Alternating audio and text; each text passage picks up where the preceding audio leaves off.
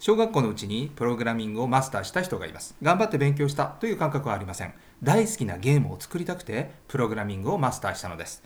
彼にとって遊びとプログラミングの垣根がないと言っていいでしょう。この話は保険営業に通じます。以前インタビューしたトップセールスも垣根がないのです。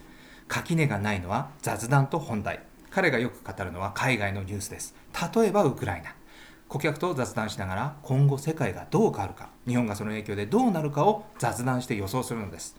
今後大きな変化がある。こんなことを共有できると言います。共有できたらその変化への対処のために資産を一度見直さないかと投げかけるとほとんどの顧客は OK 保険は資産の一部とも言えるのでこれで保険のコンサルもできるんです。保険の見直しをしませんか？ではうまくいきません。